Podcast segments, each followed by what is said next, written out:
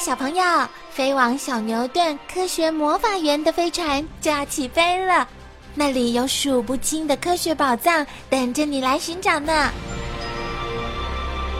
小朋友也可以请爸爸妈妈下载小牛顿 APP，到手机或平板上看好多有趣的动画电影哦。好了，小朋友，快快系上安全带，开始我们的奇幻之旅吧！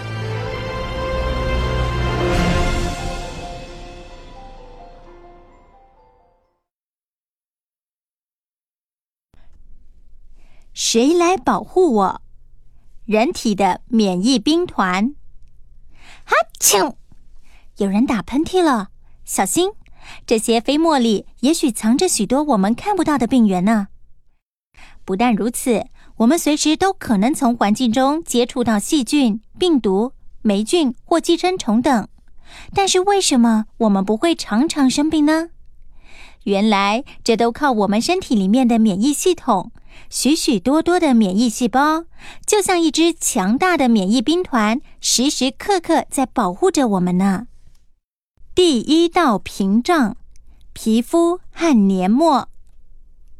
我们的皮肤覆盖身体大部分的面积，皮肤对于细菌、病毒而言，就像一道铜墙铁壁，阻隔了它们的入侵。没有皮肤覆盖的地方，像是口。鼻或是眼睛很容易成为病原进入的地方。如果我们把飞沫中的细菌放大几百万倍来看，成千上万的病菌正从口、鼻、眼睛进入呼吸道和消化道。不过，这些地方黏膜的分泌物，如唾液、鼻涕和眼泪，都含有溶菌酶，可以溶解并杀死大部分的病菌。第二道屏障。白血球和巨噬细胞。如果病菌突破了第一道屏障进入人体，一群正在人体中巡逻的白血球和巨噬细胞便立刻穿过血管壁，聚集到病菌出现的地方。白血球和巨噬细胞一发现入侵者，就会马上吞掉病菌或是已经被感染的细胞，将它们分解掉。不然，这些病菌很快就会大量的繁殖，并释放毒素，破坏更多健康的细胞。白血球和巨噬细胞平时就像巡逻队，在血管、淋巴管里巡逻，担任保卫身体的先锋部队。巨噬细胞杀死病菌后，会把病菌的特征展示给其他免疫细胞看，让其他免疫细胞知道敌人是谁。第三道屏障。T 细胞病菌繁殖的太快了，巨噬细胞无法解决时，接着是 T 细胞上场了。和巨噬细胞不同的是，T 细胞是一群可以锁定特定入侵者的免疫细胞，先判断入侵者的身份，再加以攻击。T 细胞有好几种，杀手 T 细胞侦测到这些病菌和被感染的细胞后。直接分泌穿孔素杀死它们。辅助 T 细胞可以分泌化学物质，帮助其他免疫细胞抗敌。T 细胞集团就像是免疫兵团的主力部队。制造抗体的 B 细胞，在 T 细胞对抗病菌时，另一种免疫细胞 B 细胞也出现了。B 细胞发现病菌后，会先制造出许多 Y 字形的蛋白质。这些是抗体，数量很多的抗体可以黏住病菌或病毒，让它们动弹不得。被这些抗体黏住的病菌，就像被做了记号。其他的免疫细胞，像巨噬细胞，就更容易将这些做了记号的病菌破坏掉。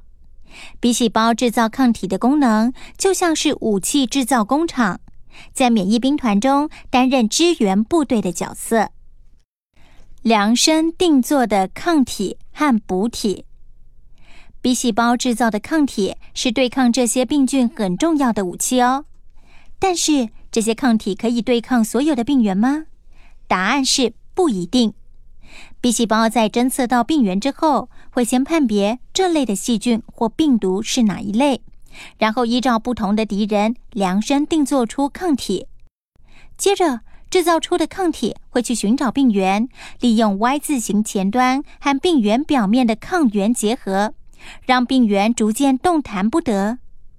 血液中一群特殊蛋白质补体也会前来协助，跟着粘在病原表面，就像爆破大队，可以溶解破坏细菌。激烈的免疫反应，发炎反应。病菌入侵人体一段时间后，数量越来越多，许多人体的细胞已经被病菌破坏。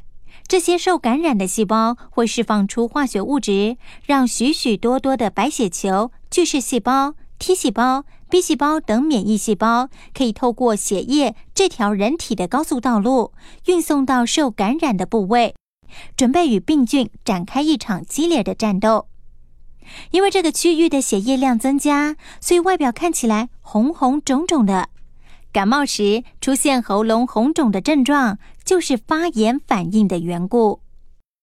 利用疫苗预防疾病，这些免疫细胞历经和病菌大战之后，有一些 B 细胞会记住这些病菌的特征，而成为记忆细胞留下来。将来这些记忆细胞如果再遇到同样的病菌，可以更迅速的制造出抗体对抗它们。科学家利用这种原理，发展出预防各种疾病的疫苗。